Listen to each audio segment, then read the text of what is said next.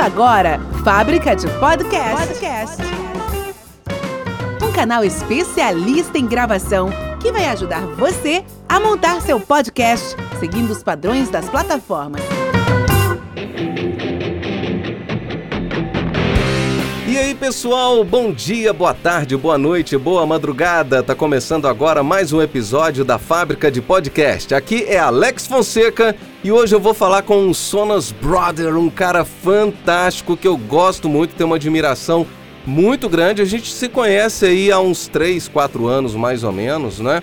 E quando eu conheci esse cara, eu fiquei maravilhado em ver o espaço que ele tem e daqui a pouco vocês vão entender por que, que eu falo desse espaço. Então, depois da vinheta, eu vou falar com Bruno Barros. Fábrica de Podcast.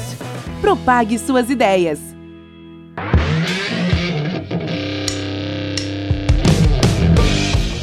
E aí, Bruno, como é que você tá, meu amigo? Fala, Alex, beleza e você? Tranquilão, eu não errei seu sobrenome, não, é Barros não mesmo. Errou, não. Né? É, eu uso Barros como artístico, né? É isso, show de bola, cara. Muito bom falar com você, é um prazer. Você é um cara sensacional que tem a minha admiração, tá? Pô, muito obrigado, cara. Prazer é meu. É, bom, o, Bruno, eu, primeiro eu quero parabenizar, né, por, por essa ideia aí que você teve de criar esse, esse estúdio imersivo, não é? Coragem, Pelo né? Coragem, com certeza, né? Estamos no Brasil.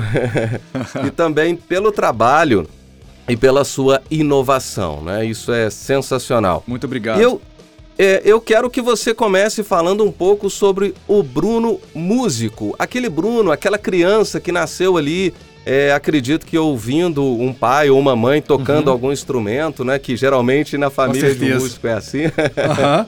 Não é isso? Bom, e aí, cara? Foi bem essa ideia mesmo. Acho que todo mundo que trabalha com áudio, produção musical, é, começou, né, a maioria desde o berço, assim, com música em casa. E teve banda, né? Foi músico primeiro, depois frustrou. Uhum. É um uhum. músico frustrado que foi pro outro lado da música, né? Então a minha história é bem, é bem por aí mesmo, assim. É, a família da minha mãe é toda musical. Minha mãe fez conservatório de piano, minha avó também, meus tios tocam, já tocaram profissionalmente também. É, meu pai também sempre gostou de música, foi, foi muito influenciado por bandas é, britânicas, assim, né? Pink Floyd, Supertramp, é, Dire Straits. Só então, coisa boa. Exato, só o do melhor. Isso eu curto dos 8 anos de idade até agora que eu tô com 30. Também. Então, assim, não, isso não tem erro. Então foi, foi bem isso, assim. Eu, eu comecei na música, né, com meus pais, ouvindo muita música em casa. Minha mãe sempre teve piano em casa. Uhum. Aí minha mãe me colocou numa aula de, de flauta, né? Que era muito comum. Não sei se uhum. hoje ainda é, mas. Foi o meu primeiro instrumento pois também. Pois é, é. Eu fui. Acho que eu aprendi flauta no Núcleo Vila Lobos aqui em Belo Horizonte, uma escola muito respeitada, assim, né? E aí, mas a flauta. Eu acho que não me pegou tanto, assim, sabe? Acho que eu fiquei dos 8 anos de idade até uns, uns 10, assim. Aquela uhum. mais iniciação musical, assim mesmo, né? Aham. Uhum. E aí, cara. Você tava aprendendo a falar música, né? A Exatamente. Ouvir e falar música. É, exato. A gente já gostava de música, estava muita música no carro, assim. É, eu lembro do meu pai. Meu pai na época era, era parte fotógrafo também, então eu lembro da gente indo pro Maranhão tirar umas fotos. E no Maranhão eu conheci o Zé Cabaleiro, assim, o primeiro disco dele que ele lançou, a gente ficou ouvindo no carro aquilo direto. Então uhum. tinha muita música, muita música gringa, né? Igual eu falei, britânica, que meu pai, meu pai curtia muito mas também muita música brasileira que vinha mais do lado da minha mãe. Uhum. É, mas aí, cara, foi estranho que com uns 13 anos, assim, pra 14, é, meus amigos sabiam que eu gostava muito de música, e um amigo meu passou numa loja de disco e achou a capa de um disco legal e me deu esse disco. Uhum. só de disco, olhar pra capa. Só de olhar pra capa. Ele não sabia uhum. qual banda que era. Uhum. E me deu o CD e falou, velho, eu gostei da capa, acho que você vai gostar, já que você gosta de música aí, achei a capa interessante. E isso ele com 13, 14 anos. Uhum. E era um disco do Metallica, era o Master of Puppets, que é um que disco show. de 86, cara. Caraca. E aí, quando eu ouvi esse disco, minha vida meio que mudou, assim, sabe? eu falei, caralho, eu tenho que aprender a tocar guitarra. Falei, Isso aí foi algo meio espiritual, né? Veio do foi. além. E é bizarro que um disco de 86 uhum. influenciou um moleque de 13 anos ali, né? Sim. Em 2000 e pouco, assim, né? Sim, é, sim. Então isso é meio mágico mesmo. Uma ligação assim. meio cósmica. Com Total. Certeza. Eu nem fazia ideia que o disco era tão antigo assim, né? Pra mim, uhum. eu, pra mim era um som que eu nunca tinha escutado antes, sabe? Nunca tinha parado uhum. pra ouvir aquele som antes. Eu já gostava muito de rock, igual eu falei, né? Muito Pink Floyd, muito sim, Deep Purple sim. na minha casa, Led Zeppelin, uhum. Supertramp. Mas quando eu coloquei aquele disco lá no carro, um dia com meu pai, aí eu falei, caralho, eu tenho que tocar guitarra, tenho que aprender a tocar guitarra, porque guitarra é a coisa mais doida do mundo. Aham. Uhum. E aí foi isso, eu entrei na aula de guitarra, comprei minha primeira guitarra, era uma Fender Squire na época. Era uma guitarra até boa, assim, para começar, né? Uhum, aquela, fe aquela Fender é, é, mexicana, né? De, de começo, assim. Uhum. E eu já tinha um amigo meu que ele tocava um pouco também e tal, tava começando a aprender. Eu falei, cara, vamos, vamos fazer uma banda aí. Ele morava uhum. na mesma região que eu moro aqui, que é o Morro de Chapéu, né? Eu morei aqui a vida inteira. E o estúdio é muito perto daqui onde, a gente, onde eu moro também. Ah, tá. Aí a gente começou essa banda nossa e a gente convenceu o amigo nosso a, a, aprender bateria, que a gente tinha que ter um baterista na banda. Aham, uhum, é, com certeza. É, então ele começou a bateria também. E a gente, sempre a intenção nossa foi gravar, foi compor nossas músicas, né? Mas claro que no começo a gente sempre tocava muito cover uhum. e tudo mais. Sim. É, então a gente foi muito influenciado por essas bandas é, de rock fora do, do Brasil, assim, né? Bebeu muito nessa fonte. Legal. E aí, depois de um ano, entrou um baixista, uhum. que também morava na mesma região, assim. E a gente formou essa banda e eu fiquei uns seis anos com essa banda, assim, sabe? Uns seis, sete anos. A gente tocando músicas autorais e fazendo uhum. show e tudo mais. E Legal, claro. Ah, e música autoral nessa época era complicado, né? Não hoje, era complicado. Hoje se tem mais valor, né? Hoje a gente vê que o mercado é mais aberto, hoje é mais Sim, democrático, né? Muito. Eu acho que principalmente Belo Horizonte melhorou muito nesse aspecto, uhum. assim. Na minha época tava muito famoso essas casas de show cover, né? Então uhum. muita gente tocava cover. A Sim. gente tinha um repertório cover, assim, mas a gente já tinha, sei lá, umas 10 músicas autorais que a gente tocava nos shows. E a, uhum. a, nossa, a nossa intenção era fazer autoral, sabe? E até então eu achava que eu ia viver daquilo, né? Uhum. Eu ia ter uma banda e na minha cabeça não tinha plano B, né? Era, ó, então era uma banda para ganhar dinheiro também, além do prazer, né? É, a gente era muito novo, né? Então a gente uhum. a gente desconhecia muito essa parte do, do mercado, do business assim, né? A gente queria realmente Sim. fazer música, até porque quando uhum. quando a banda acabou, eu fiquei até triste porque eu falei, velho, o que, que eu vou fazer no fim de semana agora? Porque o nosso fim de semana era só tocar. Era claro. sábado e domingo o dia inteiro. Uhum. A gente montou um, um estúdiozinho de ensaio na casa do, do, do guitarrista, do vocalista. E a gente, a nossa vida era, era tocar, sabe? Massa. E mais banda é aquele negócio, né, Alex? É, é casamento com, com mais é... três caras, assim. Eu já, eu já cantei em banda, mas eu ah. cantei em banda baile. Já, minha já teve um foco diferente, né? Uhum. E eu era pra, pra ganhar meu dinheiro de fim de semana também, né? Mas é. eu curtia demais, porque a gente cantava é. de tudo. De, uhum. Desde os dance music da época até os rocks, os, os, as nacionais. Era na época dos Mamonas Assassinas também. Pô, legal demais. Brin eu brincava imitando o Dinho, me vestia de Chaves, de Chapolin. Então, assim, é isso é fantástico, né, cara? É. E a gente apaixona e é imersivo pra caramba também, né? Total. A sua vida na banda, né? É, e era a única coisa que eu conhecia era a banda, né? Tipo assim, a, o, meu, o meu maior lazer e meu hobby na época era a banda. Era uhum. tocar guitarra e, e, compor e tocar com a banda e ensaiar, né? É, então, igual eu falei, banda, casamento é muito difícil, né? Eu até admiro uhum. muito as bandas que estão aí há 10, 20, 30 anos uhum. fazendo acontecer, porque é difícil mesmo. É difícil achar Sim. uma galera que tá no mesmo barco que você, né, comprometida. É. E era, um, e era uma galera que eu tocava que ele, eles tinham o mesmo gosto que eu, assim, muito, sabe? Uhum. Que a gente uhum. cresceu junto ouvindo música. Então a gente uhum. tinha os mesmos gostos. E até hoje eu acho difícil achar outras pessoas pra, pra tocar junto. Até perdi um pouco uhum. o tesão nisso. Sim. Porque a gente era tão conectado com o que a gente gostava ali que hoje é mais difícil eu achar essa conexão contra, contra os músicos, é, sabe? Cara. Eu sei como que é. E foram sete anos tocando junto, então assim, até hoje eu nunca toquei com mais ninguém. Sabe, assim, de tocar mesmo, né? Sim. Chegar, fazer uma banda e tal. Foi só com, aquele, com aquela galera lá, 10, uhum. 15 anos atrás, e foi isso. É, eu também tentei voltar, eu até já fiz barzinho, já cantei uhum. sozinho, já toquei sozinho, mas com, com o pessoal é, eu, eu nunca mais cantei, não. Eu entendo o que, que você quer dizer com isso, cara. É. E aí, com, com uns 22, 21 anos ali, a, é, alguns, a banda acabou, né? Porque uhum. nem todo mundo queria realmente colocar a cara, aquela questão lá que você tá decidindo qual faculdade você vai escolher. Sim, sim. E aí a gente meio que deu uma, deu uma parada com a banda e aí foi a hora que eu assustei, assim, sabe? Porque uhum. eu já tava fazendo economia na PUC e eu entrei em economia. Hum. Só porque era um curso abrangente. Uhum. Eu falei, ah, Só ou é, pra de- entrar, né? é, ou é administração ou economia, né? Aham. Aí, como a DM todo mundo faz, eu falei, não, vou fazer economia, É. que é um pouco mais diferente. Aham. É, todo mundo falou, não, vai, vai ajudar a economia, qualquer coisa eu fazer no futuro. Pô, não ajudou nada porque eu não lembro É, nada é do muito curso, doido, né, cara? Você vê, seu potencial era artístico, né? Mas a gente tem um preconceito tão grande, né, com essa, com relação à arte, à música, a Sim. áudio, que se você fala assim, eu vou fazer faculdade de música, por exemplo, eu vou fazer engenharia de áudio, né? Não tem esse É. curso especificamente no Brasil, né? De, de- de, Infelizmente ainda é, não, superior, né? Aham. Mas tá, tá chegando, né? Tá chegando. chegando. Vocês, vocês vão trazer isso ainda, que eu tenho certeza que vai, né? Espero que sim, viu?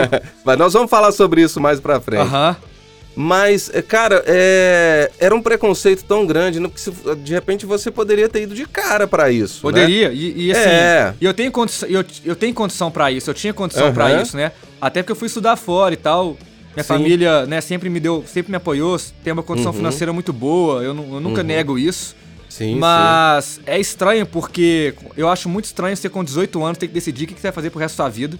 Ah, sim, também acho. É, isso também é acho. muito estranho pra mim, sabe? Acho o modelo Uhum. nosso de educação. E eu tô vivendo isso com filhos. Eu tenho um filho Aham. de 18, ele faz 19 agora em outubro. Tenho uma filha de 17 e é fato. É fato. É, é. É. Eu tenho até esse receio de quando eu- se eu tiver um filho um dia, pô, o que, que eu vou falar pra ele quando tiver 18 anos É, ali, né? é complicado. Porque o cara, é sistema que a gente montou no Brasil, acho que não é Uhum. dos melhores, assim, né? Sim, é- não é. E eu falo vindo de escola privada, da melhor escola que tem em Belo Horizonte, da- das melhores e tudo mais, Sim, condição, sim. condição financeira ótima. E mesmo assim, eu, eu acho estranho, assim, o modelo nosso de educação. É, eu acho, só abrindo um parênteses, né, aproveitando que você entrou ne- nesse assunto, que eu acho importante demais a gente falar, que isso aqui é público e, e- Uhum. e vai pro, pro ouvido da galera aí. Claro. É, eu acho que falta uma análise de perfil na nossa educação. Nossa, Essa coisa demais. de enfiar, enfiar a goela abaixo, né? Pensar assim, o cara, às vezes, ele nasceu médico, ele é médico, ele, é- Uhum. ele, ele, ele tem sangue frio pra fazer um corte numa pessoa, pra ir direto no foco ali de Total. fazer uma cirurgia e tal, e de repente ele esbarra num sistema onde ele precisa provar que ele pode entrar naquela faculdade, mas não pelo, pelo perfil que ele tem, mas sim Uhum. pelo conhecimento que ele adquiriu. E de Sim. repente esse conhecimento não foi o suficiente para que ele consiga entrar. Então ele tenta uma vez, ele tenta a segunda, a terceira, aí ele vai ser um fisioterapeuta frustrado, porque ele queria ser É, médico. total. Né? Então é aí que tá o problema, né? Uhum. Desculpa eu abrir esse parênteses, Não, mas que isso vale acontece demais, cara. Assim, igual o meu colégio, terceiro ano ali, é, a gente tinha as matérias normais e tinha as horas em dobro, né? Que a gente tinha que estudar. Tinha tudo em dobro de biologia, física e matemática, porque a, a escola queria que a gente passasse no vestibular. Aham. Esse era o objetivo principal da escola, né? Ah, Sim, tantos alunos sim, nossos sim. passaram no vestibular. É, é marketing, né? É, é, é, é, eles querem basicamente isso, né? Aham. E aí você, né, você viraria um médico, um advogado, um engenheiro e, e essas outras áreas até hoje, cara, que nem na, muitas profissões que na minha época não existiam, hoje existem diversas, assim, você tem como ganhar dinheiro com videogame Aham. e é um mercado Sim, sim, totalmente gigante. promissor, gigantesco Gigante, hoje em dia, é. muito maior que a própria música e o cinema. Com certeza. E eu conheço vários amigos meus que poderiam ser isso, né, na, na adolescência lá, mas que não tiveram Aham. incentivo, né? Então a mesma Aham. coisa com música. Eu achava que música era ter banda. Eu achava que ganhar dinheiro com música Sim. era, era ter uma banda e, Aham. e acabou por aí. Eu fui descobrir o lado do áudio, da produção musical, do, do business, né? Muito Aham. depois, sabe? Quando eu realmente Aham. comecei a pesquisar sobre isso. Sim, sim, sim. E aí foi isso, com, com 21 anos a banda acabou ali, eu já tava cursando economia na PUC e falei, não, cara, eu tenho, que, eu tenho que trabalhar com música. Eu sempre quis trabalhar com música, Aham. desde que eu tinha 14, 15 anos de idade, eu tinha essa certeza na minha vida, era uma coisa que eu sempre gostei muito, assim. É, eu achava que eu era bom naquilo. E eu falei, velho, eu vou estudar música e vou começar a pesquisar aqui. Aí comecei pesquisando os cursos e tudo mais. E achei alguns cursos fora do Brasil, né? Principalmente foram três que eu achei nos Estados Unidos. Eu nunca tinha ido para os Estados Unidos na minha vida. Aham. Era um na Full Sail, que é na Flórida. É a Aham. Berkeley, que é a famosaça em Boston. Aham. E a EMI em, em Los Angeles, Hollywood, né? E aí eu apliquei pras três e tal. E quando eu vi que eu passei na EMI de, de Hollywood, eu decidi ir pra lá, assim. Porque Los Angeles eu sabia que era o centro da música, tudo acontece Aham. lá e Paraná. Falei, não, não, cara, não tem erro. Eu vou pra Los Angeles. E aí eu queria fazer todos os cursos que não fossem relacionados a tocar guitarra. Eu já tocava Ah, tá. guitarra, eu não queria. Eu nunca me vi como músico de estúdio, assim, sabe, Alex? Nunca me vi, tipo, Sim. ah, eu vou ser um guitarrista. Não. Eu nunca fui, Aham. até nunca fui bom pra isso, assim, ah, vou ser um guitarrista. Tá. Mas, Mas você foi com um foco, você foi com um foco pra música em si ou, ou para produção musical, pra questão da engenharia de áudio? Então, é engraçado, eu fui com foco pra música. Exa- Eu pensei exatamente isso, ó, eu vou fazer todos os cursos que não são relacionados a tocar guitarra. Uhum. A realmente tocar. Que era o Music Business, que tinha lá na Tá. faculdade, e o curso de áudio e produção musical. Uhum. Então eu fiz esses dois cursos lá, sabe? E, e aí que eu comecei a, a descobrir o universo do áudio, assim. A gente gravou com a minha banda, a gente mesmo com um microfone só na época, era um Zoom. A gente gravou bateria com Aham. microfone, guitarra, tudo com microfone. A gente, legal, a gente fez cara. isso. Mas eu não sabia que aquilo era. era poderia ser uma profissão, sabe? Aquilo Aham. era. era muito novo, cara, assim. É até, Sim, meio, sim, é até sim. meio burrice eu pensar naquela época. Pô, como é que eu não pensei que aquilo era, era um ramo de trabalho dentro da música, né? E um ramo super legal, porque eu gostava bastante dessa área de produção. É, mas não, e- não- e não é, não é burrice, eu acho que é uma questão de maturidade mesmo, né? É, eu acho também. Você não sabia, né? É. E era difícil encontrar coisa de áudio no Brasil também, né? Aquela época, assim. Sim, É, não tinha muito certeza, acesso à cara. internet. Pô, eu comecei. Com certeza. Assim, eu sou de 89, né? Mas assim, eu lembro de começar a tocar guitarra. Eu tinha que alugar DVD do Kiko Loureiro. Eu tinha que pegar emprestado. É. Porque não tinha YouTube na época, né? Não, cara, na minha época eu aprendi a tocar violão com as revistinhas. É, e tinha um monte de revistinha, que você pegava as músicas cifradas na revistinha. Hoje a, a Cifra Clube quebrou, né? Tá as aí, é. revistinhas, né? Na minha época tinha Cifra Club já. Eu acho que a galera é das antigas. é, é isso aí. Mas aí foi isso, eu fui pra lá com essa mentalidade. Uhum. É, até que antes de eu ir, eu fiquei meio preocupado. Falei, pô, eu não sei nada de áudio assim também, né? O primeiro curso que eu ia fazer era o de Music Business, tá? Mas eu sabia que eu ia fazer o áudio. Eu falei, pô, eu não Uhum. Sim. sei nada de áudio, eu não sei mexer num software e tal. Aí antes de eu ir, eu procurei um professor aqui em Belo Horizonte. É, ele, Sim. dava, ele dava aula na dava aula na Pro Music, né? É o Caio. Cara muito bom assim. Hoje ele tá até em Nova York, trabalhando num estúdio lá. Legal. E aí eu fiz três meses de aula com o Caio, assim, só pra me situar. Ah, o que, que é o Aham. equalizador, o compressor, o que, que é o Pro Tools. E aí eu comecei a Aham. entender que eu fiquei preocupado de chegar lá e não saber nada. Mas realmente, Entendi. se eu tivesse chegado sem saber nada, eu conseguiria fazer o curso, daria meio que, Sim, meio que na sim. mesa, mas me ajudou bastante, assim, essas aulas, esses certeza. três meses com o Caio aí. Uhum. É, então foi isso, eu fiquei em Los Angeles é, dois anos e meio lá, pra três anos. É, Aham. formei nesses dois cursos e eu trabalhei num estúdio independente lá, né? Porque Ah, legal. é, a Co- escola Como estagiário ou trabalhou mesmo? como, como assistente de, de, de estúdio. Eu era assistente de gravação, eu trabalhava como produtor. E esse produtor, ele Sim. era professor na minha faculdade também. Ele tinha formado na, na Berkeley de Boston, foi para Los Sim. Angeles dar aula e abriu o estúdio dele, e eu fui assistente dele nesse estúdio. Por uns Cara, dois essa, anos assim. essa experiência, eu acho que ela é maior ainda do que a própria faculdade, né? Totalmente Você trabalhar maior, e colocar a mão na totalmente. massa, né? Muita gente pergunta, pô, Bruno, a faculdade valeu a pena? Eu falo, cara, valeu, porque assim, a faculdade, não pelas aulas em si, que, pô, você Uhum. tem um conhecimento ali, é legal, beleza. Sim, sim. Mas o que a faculdade te fornece, você estando lá naquele ambiente lá de Los Angeles e tudo mais, você abraçando aquela vida e pegando as oportunidades, isso sim que é o diferencial, sabe? Sim, A faculdade imagino. todo dia tinha workshop de alguma coisa, cara. Aham. Tinha, sei lá, workshop de bateria. Eu ia no workshop de bateria. Tinha um Aham. workshop, de sei lá o quê. Eu, eu ia quase em tudo, assim, sabe? Aham. A escola tem, sei lá, tinha oito, oito estúdios grandes, assim, pra gente é, mexer e gravar depois das aulas. Então isso foi muito bom. Aham. É, isso eu acho que é o maior aprendizado lá. É, o, que a, o que a faculdade te oferece e, e a vida lá em Los Angeles, né? E Aham. é, é bizarro que todo mundo lá trabalha com entretenimento. Você Eu encontra imagino. um cara na rua, você fala, ah, eu sou advogado. Você, pô, advogado, ele é, mas sou advogado do sei lá quem. Aí, Entendi. é- ou é um ator ou é um músico, entendeu? Aham. Legal, cara. É meio, legal. é meio bizarro, assim. E, e aí foi isso, eu fiquei lá esse tempo. A faculdade proporcionou esse, esse estágio pra mim como assistente. É, eu poderia ir pra um estúdio grande. É, o estúdio grande lá ainda é aquele modelo mais antigo de você fica assistente por um, dois anos, você fica, né, servindo café, arrumando os cabos do estúdio. Aham. Depois você vira o segundo assistente, depois você vira assistente. Tem muita Aham. gente que segue esse caminho lá porque eles querem ficar em Los Angeles, eles querem ficar na cidade, né? E eu não tinha Entendi. certeza se eu ia ficar morando lá ou voltar pro Brasil. Então eu preferi ir pra um estúdio menor, colocar a mão na massa e depois eu, eu ia ver o que que eu ia arrumar da minha vida, assim, sabe? Entendi. Cara, e, e como que surgiu, assim, é, Tá, aí nasceu o, o Bruno é, engenheiro de áudio. Né? Sim. Aham. E com, e com essa, essa. Acho que foi muito interessante essa parte do business, justamente para você casar uma coisa com a outra. Você ia transformar o seu, o- a sua engenharia de áudio em negócio. Sim, né? total. E isso foi sensacional, esse casamento, né?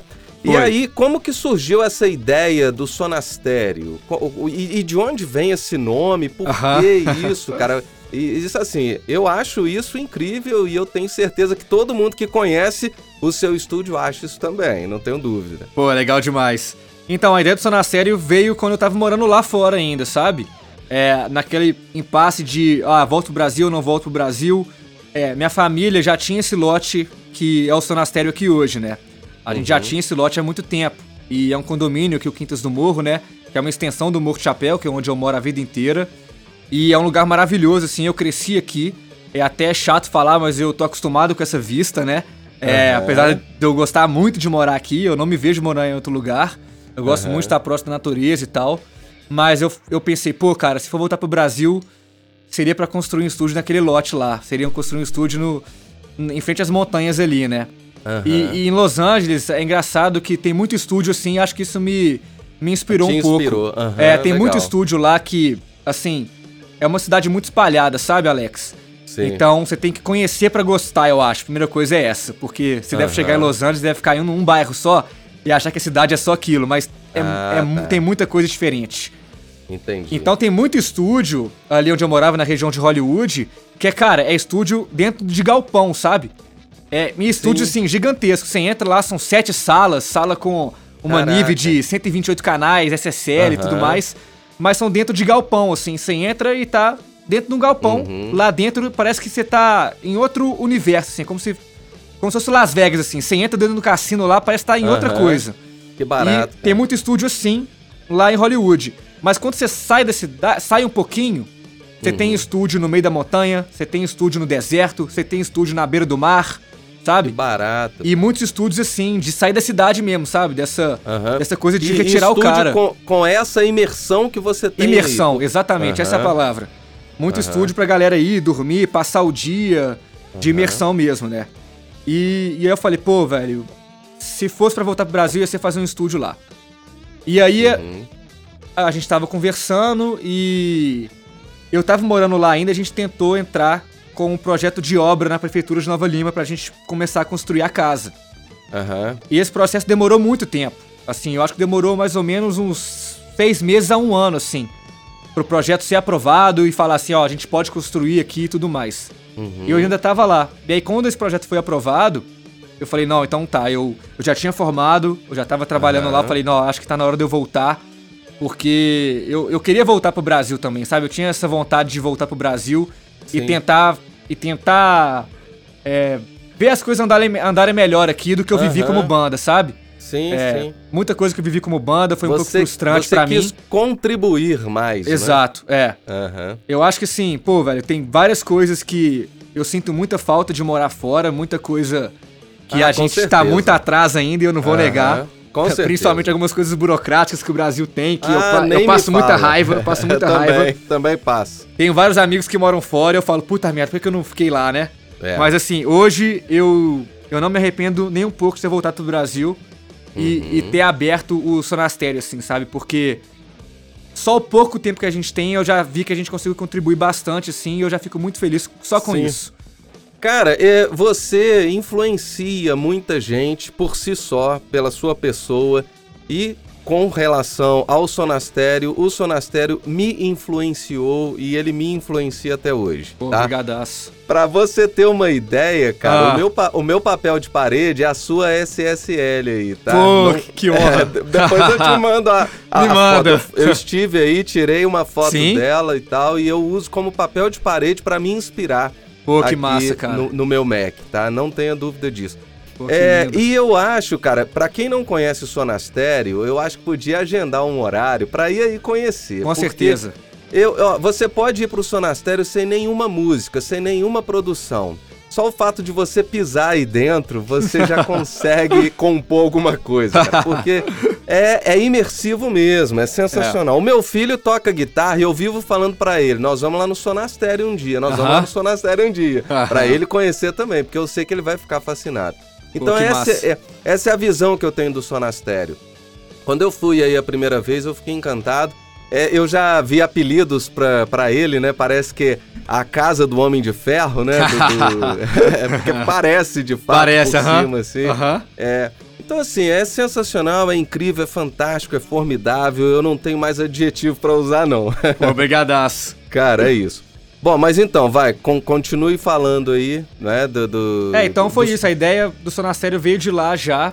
É, eu falei, pô, cara, acho que não tem no Brasil ainda um estúdio que que vá nessa contramão, assim, do que a- o mercado tá indo, né? Que é, a, Uhum. vou gravar em casa, eu vou vou gastar menos tempo gravando, porque eu pensava, pô, velho, mas antigamente a galera demorava, sei lá, um ano pra gravar um disco, né? E Aham. era, o resultado era muito maravilhoso, né?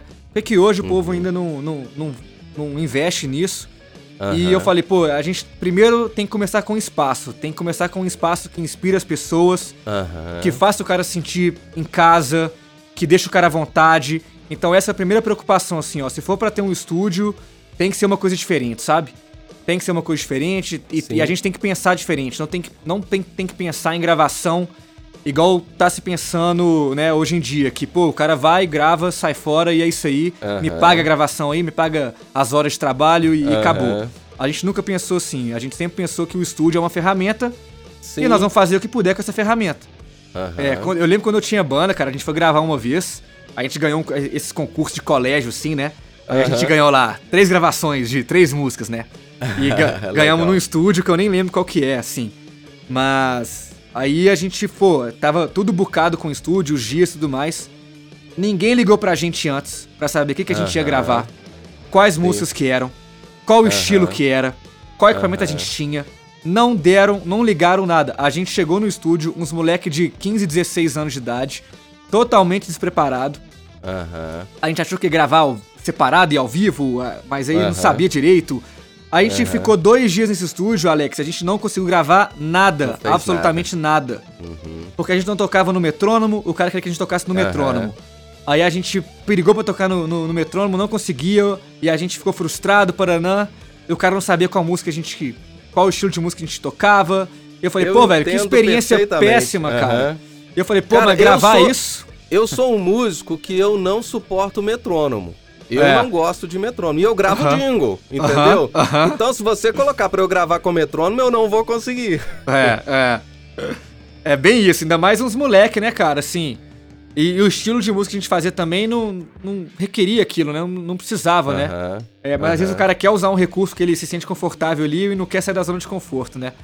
Mas enfim, eu fiquei um pouco frustrado, assim. Aí depois que a gente foi comprar o Zoom, que é um microfone na época, não era que nem Aham. aquele Zoom estéreo, não. Era o primeiro Zoom H2, eu acho, que chamava. Sim. Aham. A gente comprou aquilo lá e gravamos a banda inteira usando só aquele microfone a gente mesmo, porque a gente ficou super frustrado. Então eu pensei, pô, se for fazer um estúdio vai ser desse jeito, vai ser com essa mentalidade, né, que não é só gravar e o cara ir embora, a gente tem que ter uma preocupação maior, é, tanto com, com o produto do cliente quanto com a estadia dele. E eu realmente acho que o lugar que você tá trabalhando, o lugar que você tá fazendo arte, principalmente, ele, ele tem que ser. Ele tem que julgar a favor, sabe? É, não, e eu penso o seguinte, cara. é, A arte vem de quem? Vem do ser humano. Ela não vem de um algoritmo, ela não vem ali do Pro Tools, ela não vem de um computador. Ela é ser humano. E ser humano é calor. Então eu Total. penso que é, é, precisa de humanização. Então, Uhum. como que você vai gravar num estúdio onde você não se sente humanizado, não é? Onde, onde não tem harmonia? né? Eu acho que é, a é o primeiro ponto a se verificar com relação a, a essa produção toda é o ser humano. né? Totalmente. É, então, é, é- é- é igual, eu, eu acho você um cara super simples e super humilde. E Uhum. talvez, se fosse pensar pelos recursos que você tem pela sua origem, era pra você ser um cara nojento, entendeu? você é um cara simples, do bem, tranquilo, É. numa boa. Então eu acho que isso já contribui muito. Essa empatia que você tem com as pessoas, cara, isso manda legal, cara. tudo, né? Sem Brigadaço. dúvida. É, pra mim a vida é muito simples, né, cara? Ou você é gente boa ou você é chato. você É um- isso, falou tudo, falou tudo. É bem simples, você escolhe qual que você quer ser, né, cara? Pois é, cara. Eu espero que eu esteja no time dos gente boa. Você tá demais, você tá jogando comigo aqui, pô. Show de bola. Aqui, bom, então vamos lá. Você é proprietário sozinho do Sonastério? Hoje aqui no Sonastério nós somos três sócios, né? Eu, Aham. o João e o Fred. É, Eles entraram depois. É, e o Arthur também, que, que é um sócio nosso. Então, então, assim, somos quatro, né? Eu e o. Arthur, a gente fica mais por conta da parte dentro do estúdio, né? É, eu, pego, eu pego mais a parte da produção musical, produção executiva e gravação. Uhum. O Arthur faz a gravação comigo e ele cuida da parte de pós-produção, que é edição e mixagem. A masterização é a única coisa que a gente não tá fazendo aqui dentro da casa mais, sabe? A gente tá sempre mandando Ah, pro tá. profissional é, pra- é, fora, assim. A gente tá achando, Tá. tá achando melhor, assim, porque a gente já faz tanta coisa. Mas Ah. aí você terceiriza essa masterização ou você manda o artista pra lá? Não, a gente, a gente terceiriza. Eu aviso o artista, Ah, tá. olha, a gente tem algumas opções aqui. É, com o tipo de som que ele faz, eu já tento colocar ele naquele cara que eu acho mais legal. Tá. E aí a gente já coloca no pacote. Tem, tem a master analógica e a master digital, né? Sim, Eu- tô- E aham. tem os dois juntos também, né? Sim. É. Né? E aí Tá, a beleza. gente já coloca nesse pacote aí. E aí Aham. o João e o Fred são os outros dois sócios, eles ficam mais na parte é, extra estúdio, assim, né? E eu, eu preciso muito de ajuda, assim. Eu sou um cara que tô. O Arthur tá totalmente dentro do estúdio, porque ele grava, Aham. ele edita e ele mixa. É, eu tô um pouco dentro e fora. E Aham. o João e o Fred estão mais fora, assim, sabe? É, Tá. a gente tá. faz esse mix aqui dentro.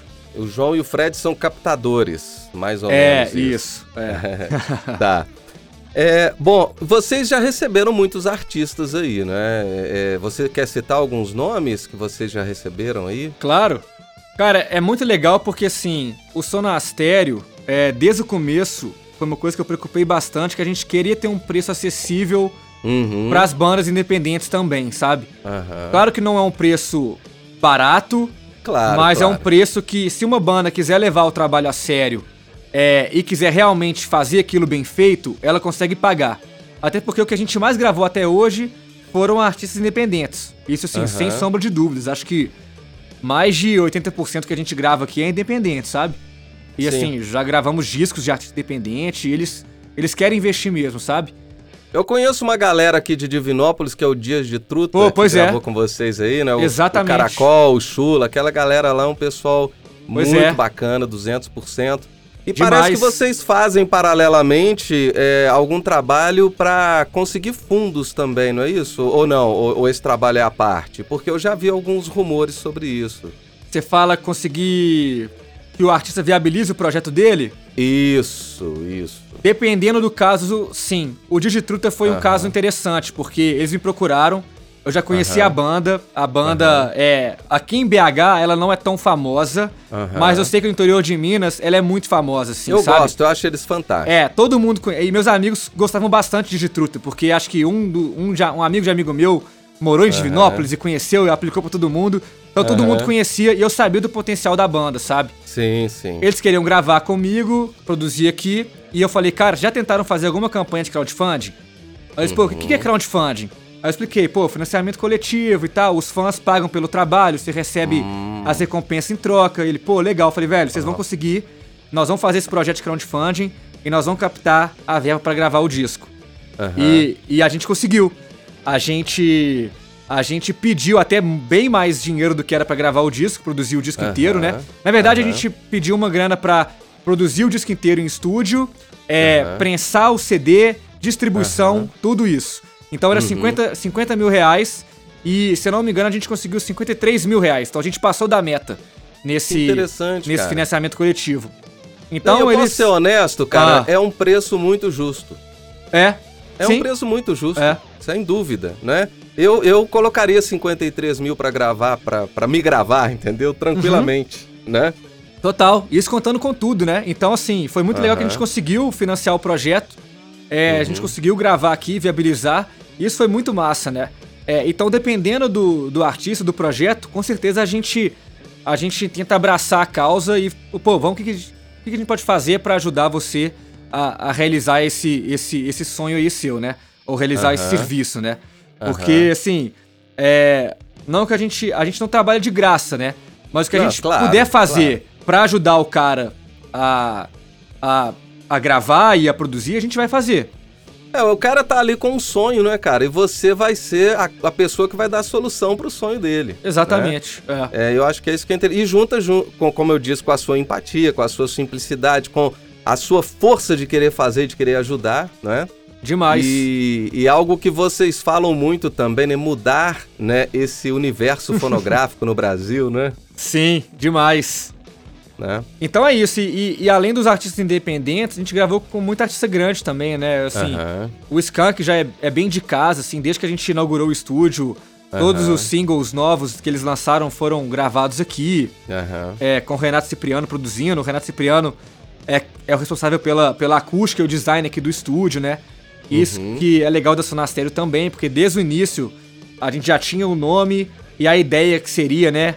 É, o projeto. E a gente passou isso para o Renato, que foi o engenheiro acústico, e o, engen e o arquiteto da casa, que foi o João Diniz. Então, uhum. quando a gente levantou a estrutura aqui, eles já sabiam que ia chamar Sonastério, que a vibe ia ser essa, ia ser um estúdio com uhum. essa intenção, isso aqui. Uhum. Isso foi muito legal, agregou bastante. E aí, uhum. depois também fizemos vários artistas grandes, assim, é, o clube da esquina inteiro acho que passou por aqui, né? Milton Nascimento, Beto Guedes, Loborges, é, vamos fazer agora uma live do Toninho Horta, agora esse sábado. É, Estamos em tempos de Covid, né? Pra quem tá assistindo agora é. ou depois. Uhum. Então vai ter uma live agora do Toninho Horta aqui dentro. Que legal, cara. Então a gente o trabalhou com muita gente. O Santos teve aí, mas foi pra uma campanha publicitária, não é isso? Foi. É, ele tava. Ele tá meio que ficando em BH um tempo, né? E aí ele veio. A gente tem um amigo em comum que tem uma, ah, acho que uma ah, marca tá. de, de sapato. Falou com o Lulu Santos do estúdio, ele já conhecia o estúdio de nome uh -huh, assim. Uh -huh. E falou: pô, vamos lá, vamos fazer lá que eu quero conhecer o estúdio e, e, e todo mundo lá. Aí legal. foi bem legal, ele veio aqui e gostou bastante, assim, foi massa. Legal demais, cara. Agora, o nome Sonastério, ele tá ligado a essa questão de monastério, de algo assim de monges, né? Ou não, não tem nada a ver? Tudo a ver, tudo a ver. O nome, cara, veio do nada, assim. Eu tava em Los Angeles com um amigo meu colombiano, a gente tava indo surfar. E eu já tava assim, pô, velho, qual que será um. Qual que é um nome legal assim e tal? Uhum. E aí ele falou alguma coisa e a sonoridade falou, ah, monastério. Eu falei, pô, monastério, pá, monastério. Aí eu sonastério, falei, pô, é isso. Pronto, cara. Aí quando eu, quando eu achei o nome, eu falei, não, é esse, não tem dúvida. Eu já, no mesmo dia eu já entrei na internet, procurei se tinha alguma coisa registrada, não tinha nenhum registro. Eu falei, pô, Nada. já Show. paguei o domínio.com.br, já registrei o nome, fiz tudo que eu tinha que fazer é pra segurar, assim, porque acho que nome bom vem, vem do nada assim mesmo. Com certeza, cara. E ele, é, vocês têm uma logo interessante, né? Como se fosse uma capela com uma vela, não é? Não é, não é algo Sim. nesse sentido? É. Sim, é, muito muita, legal. Muita gente fala que é um portal e tudo mais. E isso eu deixo mais pro designer sim, sim. falar a pira dele, né? Eu, uh -huh. eu também vejo. Tudo começou com uma vela também. Quem quiser uh -huh. conhecer, tem um vídeo no nosso canal do YouTube. Como que o designer uh -huh. criou. Criou a logo do Sonastério, que foi o Vicente Pessoa, que é um cara que eu acho assim fenomenal. Ele é aqui de BH. Ele fez Legal. a logo da minha banda é, quando eu tinha lá 15 anos de idade. E, e eu depois falei, velho, vou fazer a logo da, da Sonastério com ele. E ele fez uns trabalhos assim maravilhoso. Todo mundo fala muito bem. E também fez a logo da Universidade do Áudio. É, uhum. Então, assim, tudo que eu, que eu. que a gente cria aqui dentro de, de marca e tudo mais, eu, eu passo para ele que eu tenho total uhum. confiança nele. É um cara muito genial, assim. Legal, cara. Eu compartilho com você essa coisa de ideia que surge assim do nada, ela pega, né? Uhum. O nome Fábrica de Podcast, que também ele apareceu do nada, a gente, eu uhum. já fiz como você, procurei se tinha registro, já registrei, já busquei domínios. E, e, a logo também foi mais ou menos nesse sentido, e graças a Deus está dando certo. A gente vai fazer um Bom ano demais. agora em setembro e tenho clientes hoje para o Brasil inteiro, no Brasil afora aí, graças Pô, a Deus. Massa, Já com cara. prospecção é, em Miami, tem prospecção é, em Portugal, já tem uma galera aí olhando a gente aí, isso é bom. Pô, que eu massa, eu feliz... concordo demais com esse negócio do nome, cara, no nome. Eu, cara, ficava, é... eu ficava anotando a ideia, assim, sabe? Uhum. Eu ficava anotando vários nomes. Não, isso com isso, pode ser isso. E sem pensar veio o nome assim, sabe? Uhum. É aquilo que cai como um presente, né? É, total. É, um, é, cara, é um presente. Bom, você citou aí o nome Universidade do Áudio e eu quero falar um pouco sobre ela, porque é outra coisa que vem da sua empatia, dessa uhum. coisa de você não só querer vender o seu serviço e o seu produto, mas você querer compartilhar do seu conhecimento para que as pessoas façam, né, aquela coisa daquela sigla em inglês, né, faça você mesmo, né? Uhum, total, DIY, né? Então, cara, seria isso. Uh, eu quero que você fala pra gente sobre a Universidade do Áudio, uhum. sobre como essa ideia surgiu. Eu sei que é, é uma parceria com o César Santos, né? Isso. Uhum. Inclusive, eu tenho, eu, eu, eu agreguei muito conhecimento fazendo também a Universidade do Áudio.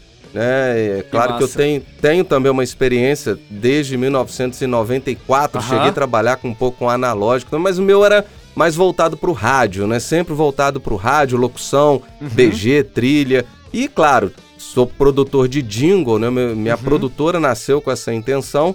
Mas a Universidade do Áudio somou pra caramba pra mim, porque ela trouxe muita coisa nova e eu gostei. Inclusive, eu quero voltar a, a, a, assinar com vocês o serviço. Eu não assinei ainda por falta de tempo, porque tá complicado. Né? Mas, Mas você, foi aluno por, você foi aluno por um bom tempo, né? Eu lembro. É. Sim, sim, é. sim. Pô, pois é, sempre foi uma vontade muito grande minha trabalhar com educação, sabe? É, eu sempre achei que a mudança no mundo tem que vir na educação. Não, não pode vir de outro lugar, sabe? Eu sempre tive essa ideia uhum. em mente, assim. Então, desde que o Sonastério, até antes do Sonastério existir, cara, quando eu voltei pro Brasil, a gente tava em fase de obras aqui, né? E eu uhum. falei, pô, velho, tem alguém que faz workshop, algum tipo de curso de áudio aqui em BH? E eu uhum. fui procurar, não tinha ninguém. E aí me falaram do Cris Simões. Pô, Brunão, Sim. alguém, meu professor de tênis falou do Cris. O, o Cris fez a mesma faculdade que você fez, Bruno. Aí eu, pô, me passa o contato dele? Aí eu mandei uhum. mensagem pro Cris, falei, Cris, deixa eu conhecer seu estúdio, acabei de voltar da, da EMAI. Aí ele, pô, chega aí. Falei, cara, você já fez algum workshop? Aí ele, cara, não, nunca fiz. Nunca fiz não. Falei, velho, vamos fazer? Aí ele, pô, mas eu tenho uhum. medo que não vai ter gente e tal, não. Eu falei, velho, vamos fazer o seguinte, deixa comigo, eu vou tentar fazer... Vou tentar arrumar gente pra gente fazer esse workshop aí. E, e vai dar certo, pode deixar. Aí o Cris, muito gente boa, confiou em mim. E aí a gente fez duas turmas, cara, de de workshop de mixagem. Cada turma uhum. com 15 pessoas. Então foram 30 pessoas diferentes uhum. fazendo um curso de mixagem com o Chris Simões numa mesa SSL analógica que ele, que ele tem lá, né? Que ele já tinha, já tinha trago à mesa nessa época. Isso tem uns, uns 3, 4 anos, assim. É, e o Chris falou, pô, cara, nunca imaginei que a gente ia conseguir fazer um workshop. E aí já emendamos outro workshop de bateria com o Jean Dolabella, que na época tava no Sepultura. É, fizemos um workshop de bateria lá no, no estúdio do Chris mesmo. E é engraçado, velho, que o, os primeiros alunos dessa primeira turma de workshop que a gente organizou era uhum. o Pedro Peixoto e o uhum. Arthur Damasio. O Arthur Olha Damasio só. é quem trabalha hoje comigo aqui no Sala uhum. Série. Sim, sim. E o Pedro Peixoto hoje é a referência, sim, em BH e Brasil de mixagem, sabe? Sim. Então, isso é muito louco pensar que naquela primeira turma, e tinha vários outros caras fodas naquela turma lá, que trabalham de dia com, com áudio, e uhum. assim, e aquilo falou, pô, cara, a gente tem que fazer esse movimento, assim, né? De, de trazer a galera para perto e disseminar o conhecimento, né? Porque o Cris também, ele, ele teve a oportunidade de morar fora do Brasil, fazer a IMAI. Uhum. Ele também foi fazer o Mix de Master também na França. Sim. Então o cara tem muito conhecimento. Então eu falei, Cris, a gente tem que. A gente tem que movimentar isso, né? E sempre foi um desejo meu levar isso pro online, assim, para atingir o máximo número de pessoas, né? Uhum. A Sonastério já estava fazendo muito workshop em loco aqui. A gente Sim. fez com Paulo Anhaia, Beto Neves. A gente foi Sim. o primeiro que trouxe Participei Paulo Anhaia. De, de algumas é. coisas aí. É, a gente foi o primeiro que trouxe Paulo Anhaia para Minas Gerais pra fazer um workshop. Uhum. É, fizemos vários, cara. Fizemos com Stanley Soares também, que hoje é o técnico do. Foi técnico de Sepultura por muito tempo. Sim. E hoje é do Devin Townsend e, e, e Megadeth. E a gente falou, pô, eu tenho que levar isso pro online e tal. E aí, conhecendo o Cris, o Cris conhecia o Cezinha, e fez a minha ponte com o Cezinha. E na época o Cezinha era o professor de áudio em Minas Sim. Gerais. Ele era a referência Sim. master. Ele dava aula na Bituca e o Arthur tinha feito o Arthur tinha feito aula com o Cezinha, o Peixoto tinha feito aula com o Cezinha. Todo mundo que trabalha com áudio em Minas Gerais nos últimos 5 a 10 anos fez aula com o Cezinha. Uhum. Eu falei, porra, velho, eu preciso de um professor que vai dar essa essa cadeia toda do áudio ali, né? Pegar o cara do zero ali Uhum. E ensinar pro cara mesmo, assim, os, os fundamentos do áudio, né? Pra ele conseguir seguir na profissão, né? Porque eu acho que essa base faltava aqui no Brasil, né? Alguma coisa Sim. que dava essa base. Sim, é. E no tem online. um conhecimento empírico aí também, né? T tanto a questão da prática, né? Quanto do Uhum. empírico. Eu acho que isso tudo é soma, né? É importante. E tem também a forma com que o César dá aula, né? Que eu acho que isso é importante também. Muito. né? Se essa tem uma Aquela- didática e uma oratória, assim, fenomenal, Sim, que eu nunca vou ter na minha vida. É. E assim, eu, eu arrisco dar algumas aulas na Universidade do Áudio, mas assim, são produções que a gente faz aqui na casa. Sim, é, não tem sim. aquela. Não tem aquele ar de professor e. Cara, eu tô te. Eu tô te instruindo aqui, sabe? Ele tem esse poder, eu acho, sabe? Sim. De pegar o cara e ensinar de forma simples Sim. algo é. complexo, sabe? Isso, e às vezes ele faz umas brincadeiras, né, que o pessoal não vai ver aqui, mas ele coloca o dentinho assim, fala, agora fala igual um nerd aqui. Exatamente. Né, é. Isso tudo contribui, né, cara, que joga ali é, uma brincadeira no meio ali, a pessoa Total. já cai na gargalhada de cá, e aí isso entra na cabeça, ele vai sempre lembrar dessa brincadeira, como eu falei aqui agora, Aham. e vai lembrar do assunto que rolou ali no momento, né? Demais. E é engraçado quando eu conheci o Cezinha, cara, eu falei com ele, pô, Cezinha, você tem muito aluno, velho. Vamos levar isso pro online. Aí ele, não, porque acho que meu público não tá no online. É, quem, quem escuta falando isso, eu já acho que é doideira ele, ele falando isso, né? O Aham. Cezinha falando que online Aham. não ia ser jogo, né? É, não, e hoje Mas- ele tá no online Pois aí, é, né? hoje ele, hoje ele é o, o maior Hoje- advogado do Aham. online, é ele, né? Com certeza. E ele falou comigo, não, eu não sei, meus alunos, eles querem presencial. Eu falei, cara, vamos, vamos testar? Eu, já- eu já era assinante de plataformas gringas, né, como o Pyromix e o Mix of the. Masters. Eu já assinava, eu gostava muito desse modelo de assinatura. Eu acho Sim. super honesto. Eu é, também. Eu acho Uhum. muito transparente. O cara tá sempre evoluindo ali dentro, sempre tem conteúdo Aham. novo. Eu acho isso muito legal. E eu falei com Ele, ele, cara... ele- ele é desligado daquele comprometimento do cartucho, né? Daquele Sim. comprometimento do diploma. Eu acho Sim. que é isso que é bacana. É. Porque, e, e- e, infelizmente, as pessoas pensam ainda muito em cima disso, né? Ah, eu pensa, quero no um Brasil diploma. ainda pensa. É. É. E, no entanto, eu fiz aí com vocês e nem fiz prova pra fazer. Eu queria é. aprender, eu queria É. ter conhecimento, É. né? A, a gente tem intenção uma, é, essa. é, exato, a gente tem uma prova lá dentro pra quem quiser realmente Sim, fazer uma sim. prova e testar o conhecimento, mas é, eu concordo com você, assim, apesar, velho, de eu ter um. Eu formei fora em áudio, Paraná, mas, velho, meu diploma no Brasil não vale nada. Aham. Sabe? Sei como é. Por mais que a gente trabalha com música, áudio e tudo mais, Aham. é, cara, o que vale é a sua experiência, é você Sim. meter a cara mesmo e, e fazer acontecer, sabe? É, você Pô, vê que o próprio, o próprio Elon Musk fala isso, né? E ele Uhum. contrata pessoas que nem têm formação. Acho que é, Total. às vezes a, a intenção é você sabe fazer, sei, então vambora. né? Uhum. Exato. Tô falando que é, que é ruim ter um diploma? Longe disso. acho Não, super legal. não, não é isso acho não, super louvável e tal você Sim. conseguir começar e terminar alguma coisa, né? acho isso muito legal. você claro, provar com pra você mesmo. Você consegue entrar no curso e terminar aquilo, Sim. né? É, Completar não, nós não fase. estamos desmerecendo essa parte, né? Sim, certeza. exatamente. Não, no entanto, um médico, um, um advogado, um engenheiro, ele precisa desse diploma para ele seguir a carreira dele, né? Sem Com dúvida. certeza. Mas nós É. estamos falando é da questão do conhecimento, né? Não é de roubar o diploma, não é isso. Total, né? totalmente. E aí foi isso, eu chamei o Cezinho e falei, cara, eu, eu tô com essa ideia de fazer é, uma, uma plataforma de áudio pra ensinar o cara, a gente começar a fomentar esse mercado. E ele, velho, topou na hora, assim, sabe? Foram. Ele fala até hoje, né? Pô, foram duas reuniões. Uma pra, eu- pra eu mostrar pra ele o que, que era a ideia, né? Eu mostrei pra ele, pô, olha aqui o Pre-Mix, olha aqui o Mix the Masters, Aham. tá? E, e uma segunda pra dissertar os detalhes e a nossa sociedade, assim. E já entramos de cara. E, pô, muito legal que hoje a gente já passaram na plataforma mais de 2 mil alunos, assim. É, a gente toda semana recebe mensagem de, pô, vocês me ajudaram demais. É, hoje eu tenho um conhecimento que antigamente eu não, eu não tinha acesso e por um, né, um preço acessível. Então isso é muito legal, sabe? Com E- certeza. E a Universidade do Áudio é um projeto que a gente sempre teve a vontade de fazer. E, pô, Aham. graças a Deus hoje ele caminha pelas próprias pernas, assim, sabe? A gente aqui brinca na Sonastério que cada hora a gente pare um filho, assim, como projeto. a Universidade do. Áudio era o primeiro filho nosso. Ele já, já anda sozinho aí, já tem uma vida própria, beleza. Agora vamos partir pro próximo. Legal, e aí a gente cara. vai trabalhando assim, né? Que é uma equipe enxuta, né? Então a Sim. gente, a gente foca numa coisa, executa aquilo e, pa- e parte pra próxima. Uhum. E é isso que é legal, cara. O céu é o limite, né? Ou talvez até ultrapasse o céu, né? Não tenha limite. Bom, é, Bruno, a gente tá chegando aqui ao fim, né? É, Pô, passou eu- rápido. Passou, cara, 50 é. minutos de conversa aqui, meu. Foi bom demais. É, eu, Nossa, eu, excelente. Cara. Eu falo bem. Ah, eu também falo, né? Junta dois faladores, ferrou tudo. Cara, mas você é um cara simpático, gosto muito de você. Eu falo isso de coração. Eu não faço Obrigadaço, isso com, falo Alex. isso com puxar saquismo, porque eu não preciso puxar seu saco, não, né? eu gosto de você mesmo. Eu acho que você é um cara do bem, um cara simpático, que tem muito futuro, mas muito futuro mesmo. Pô, muito Sei, obrigado, cara. Eu enxergo isso em você, na sua empresa e, e tudo aí, né? Pô, mesmo de você Bom, também, a gente tava devendo há um tempo fazer isso aqui, né? E desde a primeira vez que você me chamou, eu falei, não, vou fazer, claro que vou fazer.